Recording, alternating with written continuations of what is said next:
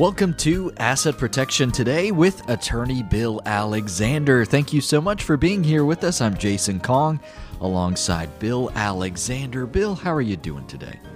I'm doing great. I hope you are as well. I mean, it's this weather is wacky. I mean, it's been horribly cold, and now it's uh, warm again. Of course, this won't last but a few days, but at least uh, we can get out this weekend, and and uh, that that's uh, that's okay by me. I I love these Indian summer days, if you will you know, whenever we have a, a, streak of a few days of really cold weather, I always think of you because you're you are always professing that it's so important to have a good string of cold days so that we have less bugs during it, the summer. It is, and I actually appreciated these bitterly cold uh, the the week or two that we had. Uh, because it really does make our summers more pleasant. I mean, a lot of folks don't realize the benefits you get by having uh, this unseasonably cold uh, weather uh, that we don't like.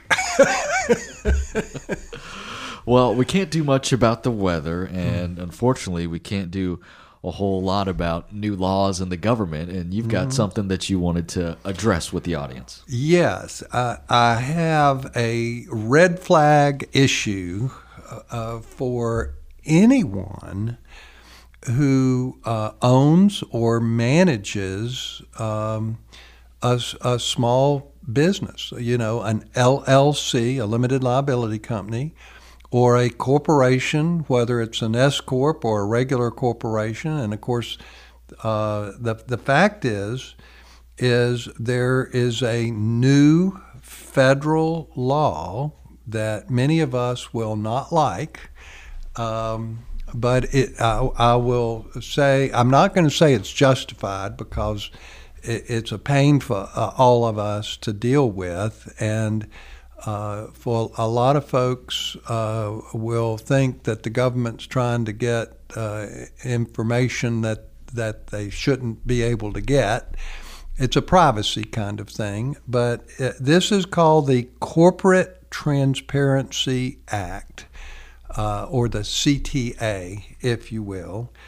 Uh, and it becomes effective January 1, or I should say it became effective January 1 of 2024, but it gives us a transition year. It becomes more aggressive January 1, 2025.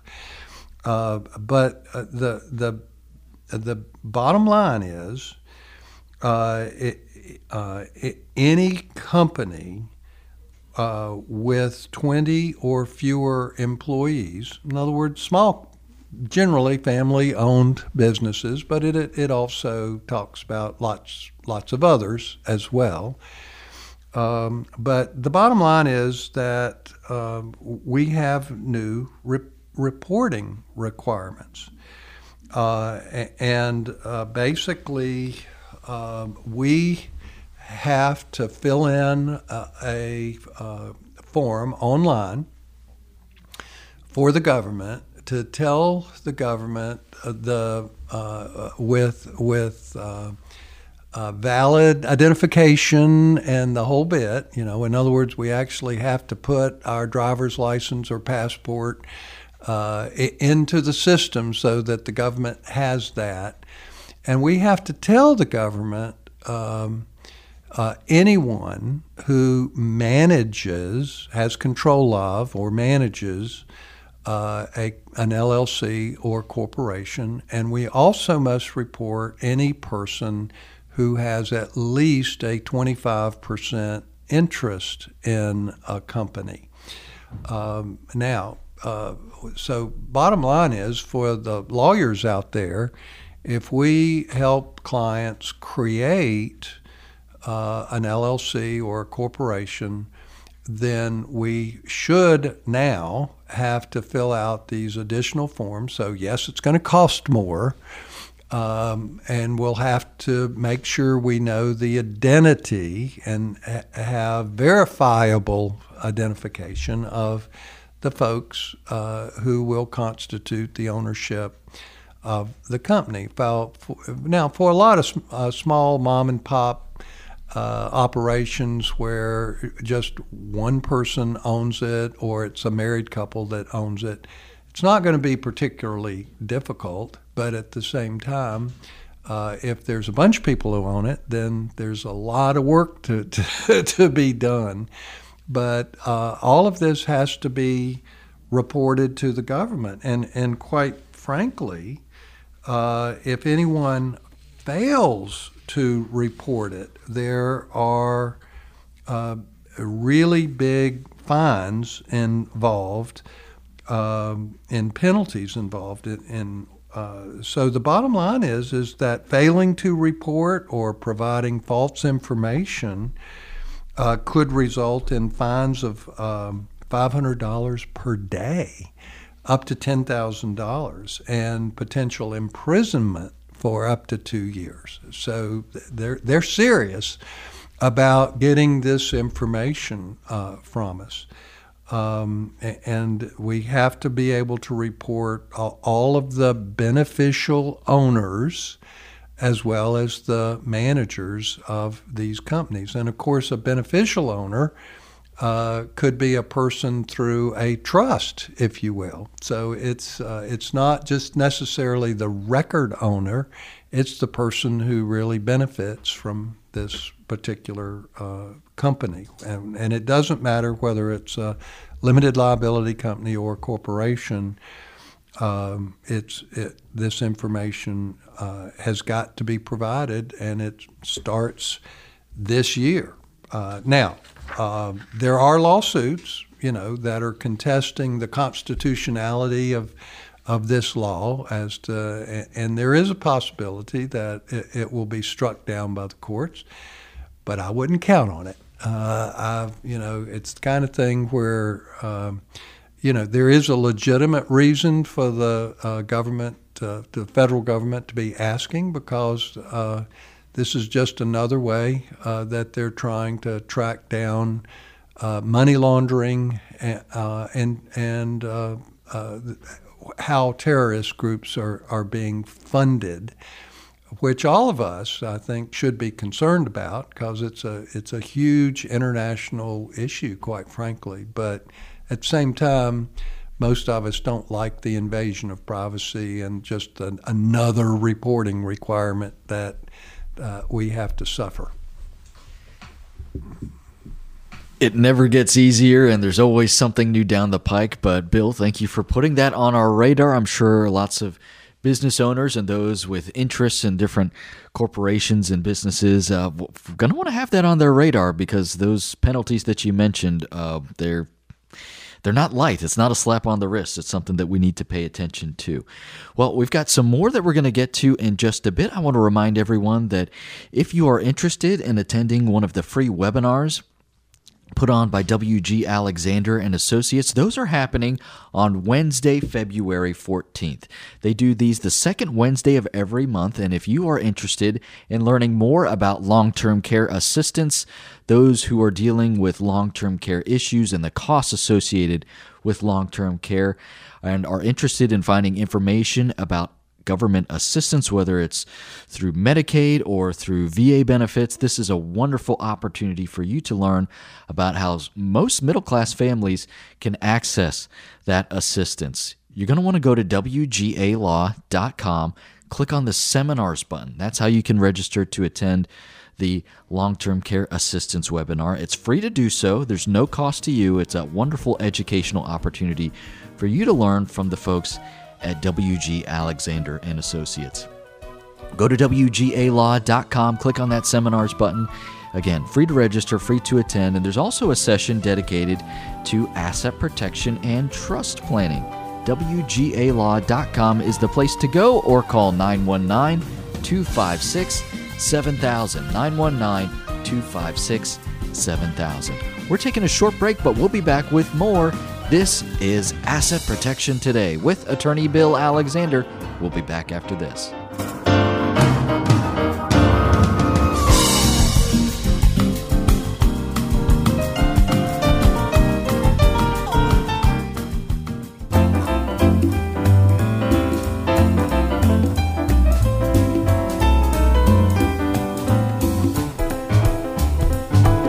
Welcome back to Asset Protection Today with attorney Bill Alexander. Learn more about Bill and WG Alexander and Associates at wgalaw.com. You can schedule some time to speak with an elder law attorney. You can find information about their free webinars that are happening on Wednesday, February 14th.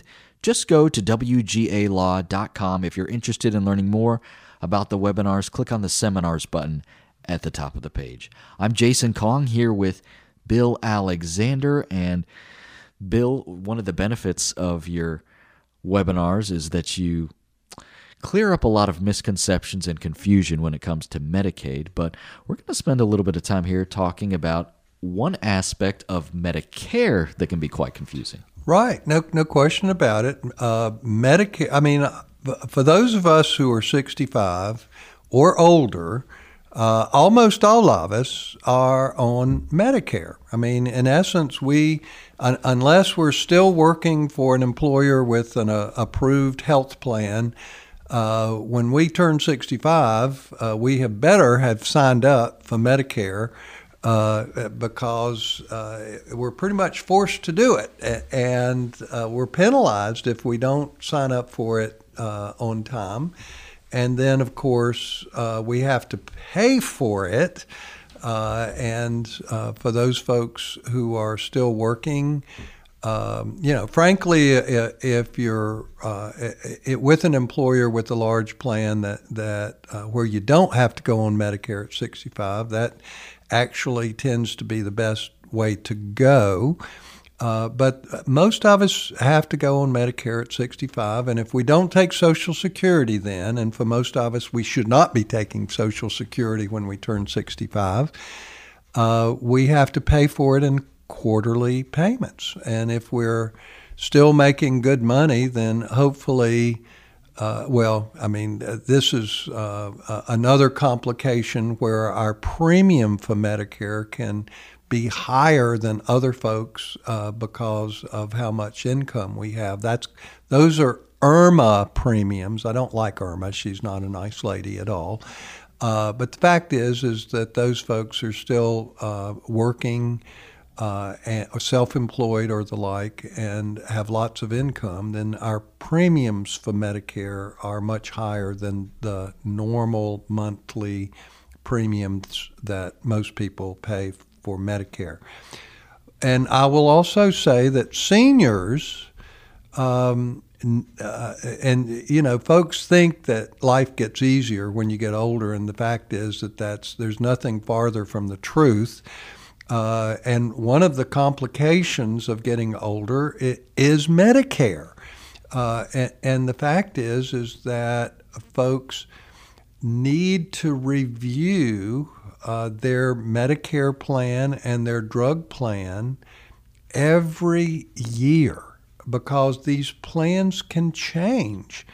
Uh, uh, you know, there are Medicare Advantage plans that about half of Americans take advantage of. Uh, and some of those plans are really good. As to how good they are may depend on where you live, because you know certain plans are available in, in some areas and not in other areas. But the fact is that while traditional Medicare benefits uh, are the same from year to year, the drug plans are not the same. And if you're on any kind of Medicare supplement plan, which most people who are on Medicare uh, should have a Medicare supplement or what's called a Medigap plan, uh, and they change every year, and our drug plans change every year, and the Medicare Advantage plans change every year. So, guess what? As a senior, every darn year, we have to review all of these plans to make sure that the plan we have this year will uh, serve us well next year. Um, and, and yes, it's a pain to to do it. It's a lot of work and it's confusing. And most of us need some assistance when it comes to choosing the right plan for us. And uh, this is not something that my law firm does, of course. Uh, I'd want to stay as far away from that as possible. But the fact is, is that we need help, uh, and there are some good free services out there uh, that can help us choose the right plans. But but we have to remember that we have to do it every year, and we can't delay on that. But with that said, there's other things that confuses people about Medicare, and uh, one of the things that confuses folks is is the Medicare benefit period. In other words, if I have to go to the hospital, if I'm really sick, how long will Medicare actually pay? And so the the benefit period is a period of consecutive days during which medical benefits for covered services, and of course some of them have maximum limitations, uh, but while those covered services are actually available to us, in other words, they're not cut off. Well, if you have to go to the hospital, Medicare will pay 60 full days of hospitalization with full coverage. Um, and then 30 additional days where it's covered, but there's coinsurance that is uh, required. In other words, there's a copay. And that's where, so it's the, those days where your uh, supplemental plan covers those additional 30 days. And of course, you also have a deductible as well, which is what you pay for. And the, the deductible piece is what gives people confusion at, because the deductible is, in terms of when it resets, is different from when the benefit period resets. Did you get that? okay. So let's take the easy one first. The deductible resets every year on January 1. Okay, so it's a year calendar year deductible. But the benefit period is not based on a calendar year. And that's why people get confused as it relates. So basically, the benefit period is renewed when you, as the beneficiary, have has not been an inpatient of a hospital or a skilled nursing facility for 60 consecutive days.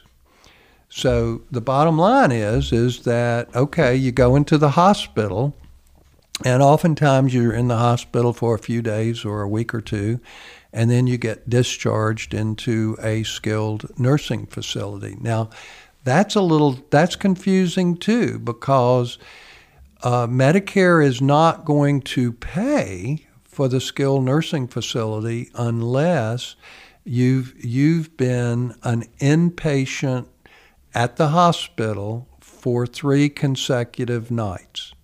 And in other words, if you're only there under observation, it doesn't cover your your rehab. But if you've been been in the hospital as an inpatient for three nights, then it does cover, and it covers typically this. This is another benefit period that this is different from being in the hospital. So that's uh, 20 full days, and then you have copays after that up to 100 days for the for the nursing home uh, uh, for uh, rehabilitation. But the benefit period resets after you haven't been in the hospital for 60 days uh, or the nursing home for 60 days. So uh, basically, when you come home, then Medicare resets for you. Uh, now, like I said, it's not based on the calendar year. So if if you were uh, in the hospital in December and you went into the next calendar year uh, before you got out of the hospital, then uh, your deductible would reset, but your benefit period would not. So that's where it gets confusing. So, in essence, your benefit period for coverage resets to where you get the full benefit after not using it for hospitalization or nursing care for 60 consecutive days. That's when it resets. But the deductible will reset on January 1 of each year, no matter when your benefit period resets. Did you get that? I think we got it. I think the lesson is just just don't get sick. That's that's really what I learned from this bill. But no, thank you for breaking that down because it, it is quite confusing because you would think that maybe both those things are tied to the calendar year, but they're not. So thank you for breaking that down. And if uh, Aren't you glad you're not on Medicare? I am very thankful for that, that I don't quite have to pay too much attention to that yet. Well, if Medicaid is something that you are interested in learning more about, whether it's for long term care or uh, maybe you're envisioning down the road, it's someone that you know who may be impacted by long term care, you want to find out what information is correct. Bill just broke down Medicare right there, and the team at WG, WG Alexander and Associates will break down Medicaid in a similar fashion for those who are dealing with a long term care crisis. You can register for their free webinars to learn more go to WGALaw.com. Click on the seminars button at the top of the page. It's free to register, free to attend. It's a wonderful educational opportunity for you. WGALaw.com. Click on the seminars button to learn more. A quick break and back. This is Asset Protection Today with attorney Bill Alexander. We'll be right back after this.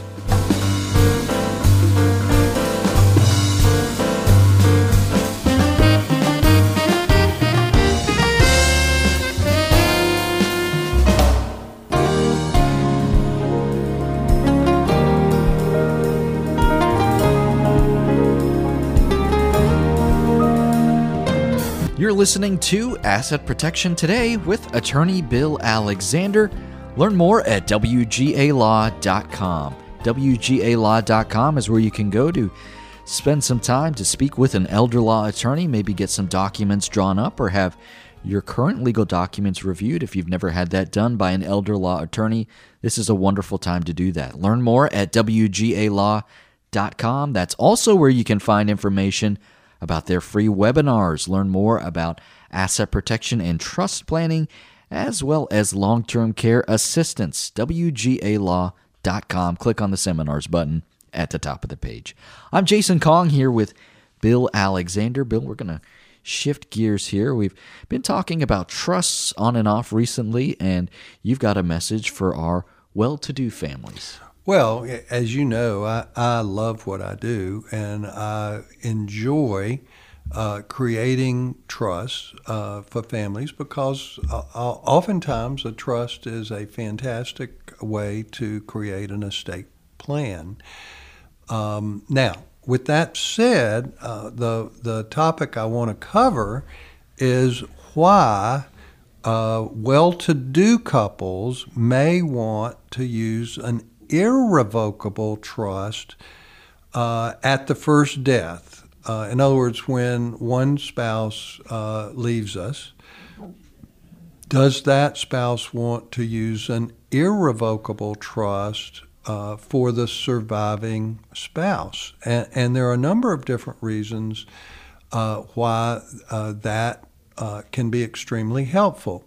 But the, the first of all, uh, we're we're generally talking about the decedent's uh, share of the property. And, and before I go any uh, further, uh, the the fact is is that most people, whether they use a trust or not, if they're married, uh, the general rule is I leave everything to my spouse. In other words, no strings attached here it is. Uh, when I die, you get it, dear. Uh, and whether it's husband or wife who dies first, the majority of us have an estate uh, plan that uh, is simple and leaves everything to the spouse. And then the spouse can do whatever they wish in terms of for themselves and for uh, the children and grandchildren and the like um, and, and, that's okay. In uh, a trust type plan, that type of sweetheart plan, the, the way it's typically done in, in most well written trusts, uh, there uh, is uh, what we call a disclaimer plan. And that basically means that in, in order to create an irrevocable trust at the first death, the survivor must disclaim all or part of the decedent's uh, estate. Now, the fact is, is that uh, disclaimers are rarely used. Generally, if it is used, it's because that there was a surprise, you know, we won the lottery or something like that, where it makes it clear uh, that creating an irrevocable family trust at the first death uh, is a wise thing to do. Uh, and so you also have to understand that uh, many couples uh, have already structured much of what they own uh, so that the survivor gets it. Uh, in other words, uh, they own much of their property joint with right of survivorship. They own their real estate uh, together as tenants by the entirety. Uh, their life insurance and their retirement plans have a beneficiary designation to their spouse and then to their children. So, you know, basically that's a very simplistic plan that works if that is uh, the, the way your family dynamics are and it uh, seems the right thing to do uh, and it's the best thing to do. And of course, uh, most people do, in fact, love simple. Uh, simple is good, okay? But there are plenty of times when simple is really not the best way to go. Uh, there are lots of times when having an irrevocable trust at the first death uh, makes a lot of sense um, uh, for everyone. And so uh, that's what I want to really go into uh, and talk about why and what are those situations where it makes good sense, good planning to actually have an irrevocable trust for the benefit of your spouse and then, of course, I'm a big believer in irrevocable trust for our children as well, and there are lots of advantages for that. But uh, uh, but I want to go into the different reasons why um, a well-to-do family, in other words, someone that would want to create a revocable trust to begin with, and not everybody falls into that category, but most well-to-do families actually do use a trust for their estate planning. And for those families, why would you want to consider doing an irrevocable trust? So when we come back, I want to just go into the different reasons that people may want to use an irrevocable trust at the first death. We will explore those reasons. I can tell, Bill, that this is always so exciting for you because of the, the intricacies involved in trusts. And I don't think many of us really quite understand the, the possibilities and customization that is involved with trusts. So we're looking forward to this discussion. Don't forget if you want to register for the free webinars happening on Wednesday, February 14th, there's still plenty of time to do so. All you have to do is go to WGA Law Com. Click on the seminars button at the top of the page if you would like to learn more about long term care assistance, Medicaid, VA benefits, financial assistance for those families who are dealing with a long term care crisis. You really need to register for these free webinars because they are so helpful. Also, if you want to learn more about asset protection and trust planning, if your ears are perking up with this segment that we're going to be diving into, I think you'll want to register for the asset protection and trust planning webinar as well. Both of those are happening on Wednesday, February 14th. Go to WGALaw.com, click on the seminars button to register in advance. There's no cost associated, it's free to do so. Go to WGALaw.com to learn more. I'm Jason Kong. We're with Bill Alexander, and we'll be back right after this.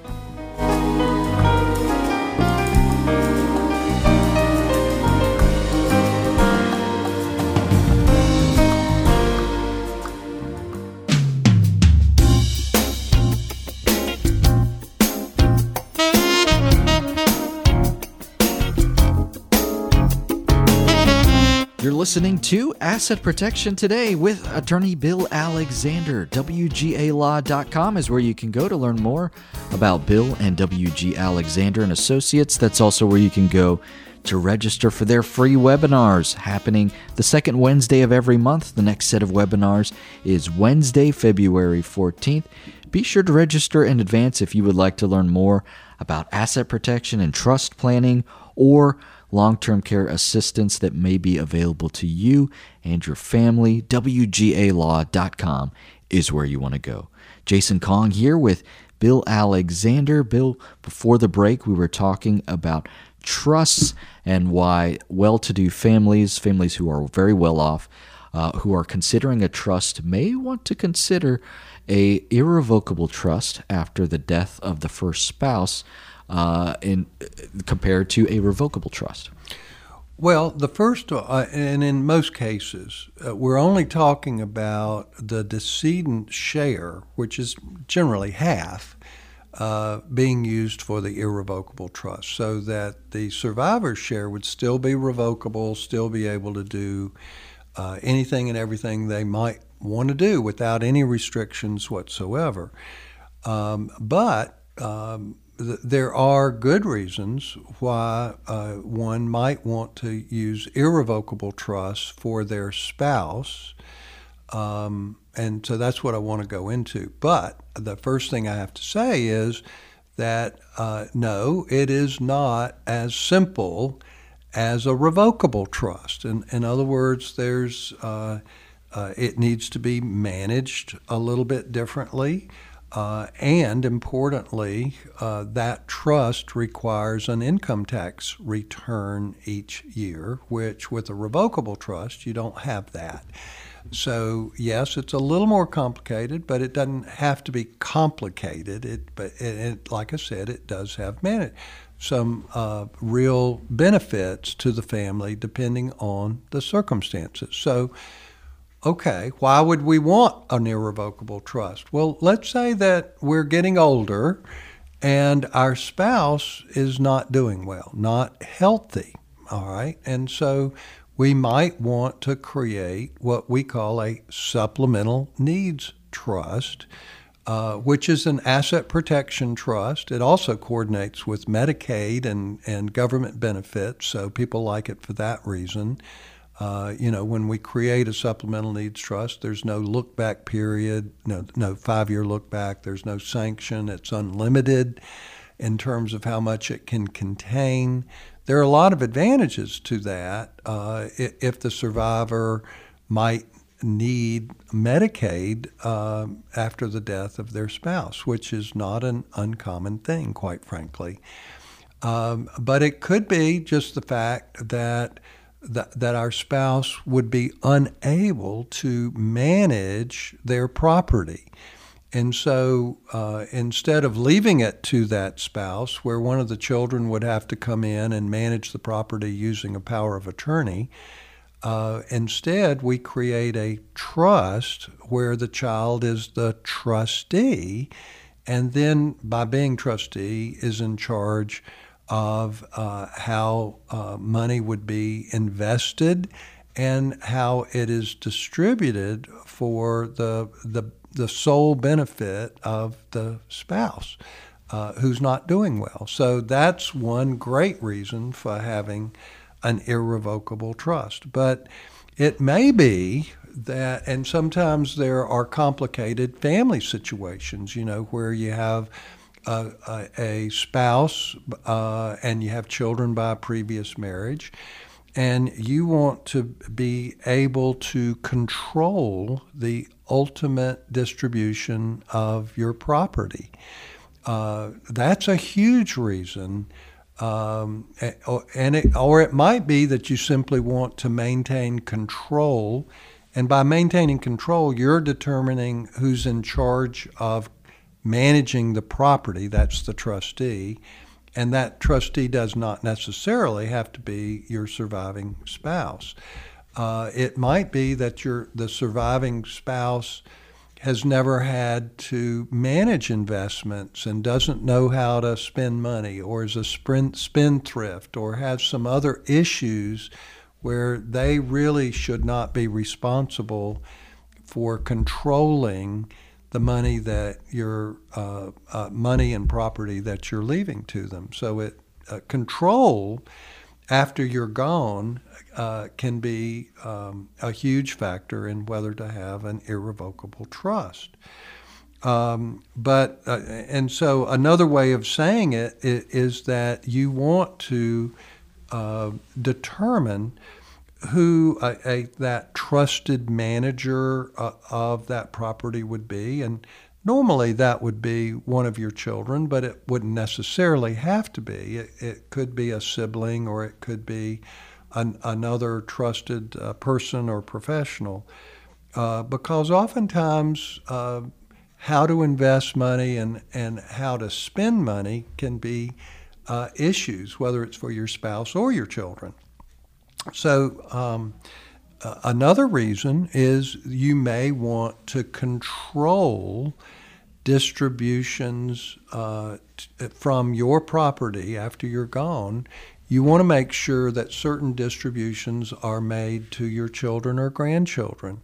And if it all goes to your spouse and your spouse is in control of that, uh, then your children or grandchildren might not get those same distributions that you want to make sure. So, obviously, you can make sure your children get those distributions, or your grandchildren for that matter, uh, get those distributions um, because there's an irrevocable trust where it tells the trustee to, to make uh, those distributions.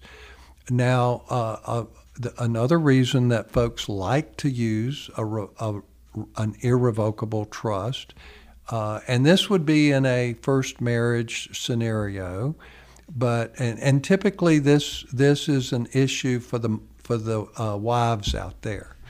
And what is it? They worry about well, if I die first, and I have a nice estate, I'm worried about uh, what my husband, who's been a good husband, will do after I'm gone. Because number one, we know that the likelihood of your of the husband remarrying after you're gone is very very high.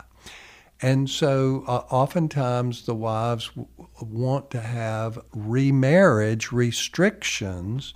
Now, this doesn't keep the husband from getting remarried, after you're gone. But what it does is it puts in um, strings, if you will, on, on, the trust property. In other words, uh, if you remarry, then we're going to cut you off uh, or, or, limit what you can get uh, and use out of my trust because I'm protecting this property for our children rather than for your next wife or her children.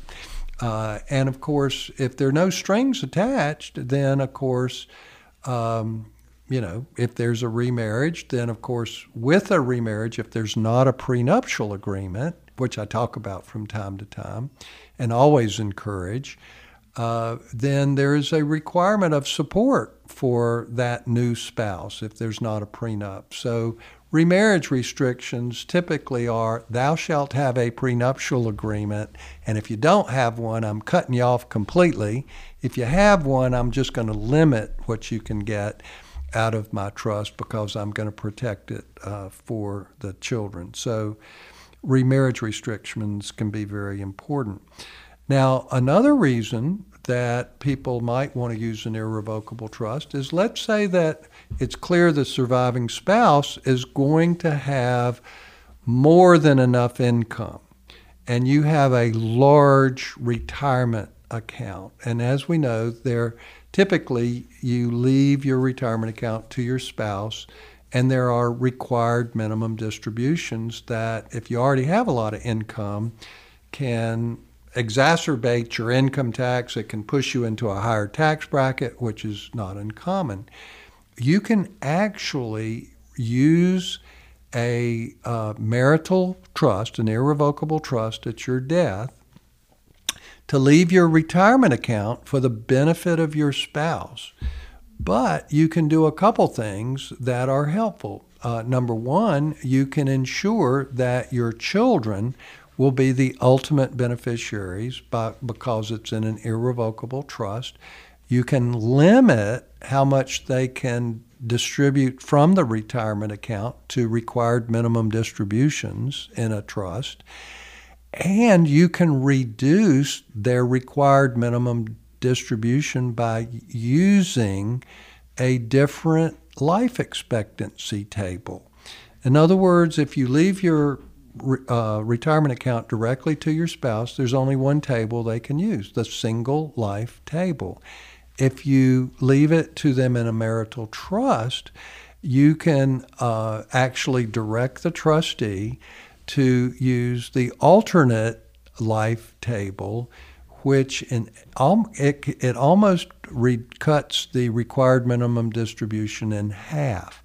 So it does a couple different things. It reduces the tax liability to the survivor, and it also guarantees more money available to the children when uh, when your spouse dies. So that's important. And there's one other huge reason for well-to-do families to use an irrevocable trust, and that is this. Um, uh, it has to do with your estate tax exemption and your generation skipping exemption. And while there's a couple different ways that you can preserve your estate tax exemption, the decedent spouse cannot preserve the generation skipping exemption without an irrevocable trust. So if you create an irrevocable trust for your spouse, you can, and normally that would be what we call a credit shelter trust, uh, which maximizes your estate tax exemption, but it also maximizes your generation skipping exemption as well. And so uh, you might say, well, what is that?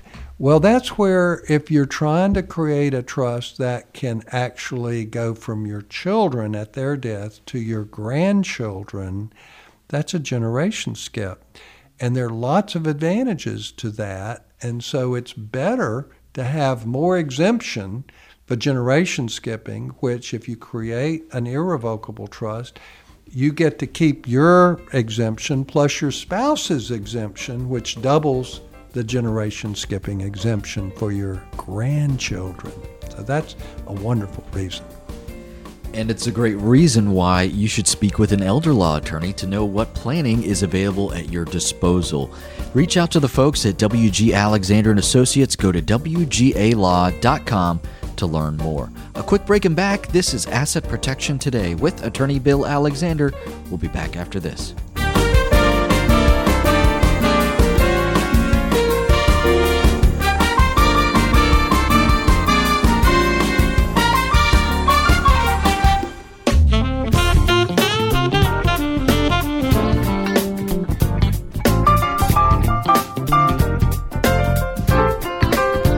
This is Asset Protection Today with attorney Bill Alexander. Don't forget to register for the free webinars put on by WG Alexander and Associates.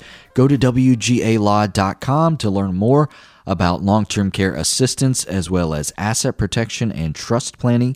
Click on the seminars button at wgalaw.com. It's free to register for the webinars. There's no cost to you. You can also call the office if you would like to register. Call 919 256 7000 919 256 7000. That is going to do it for us today. We hope you will join us again next weekend. You've been listening to Asset Protection Today with attorney Bill Alexander. Have a wonderful day.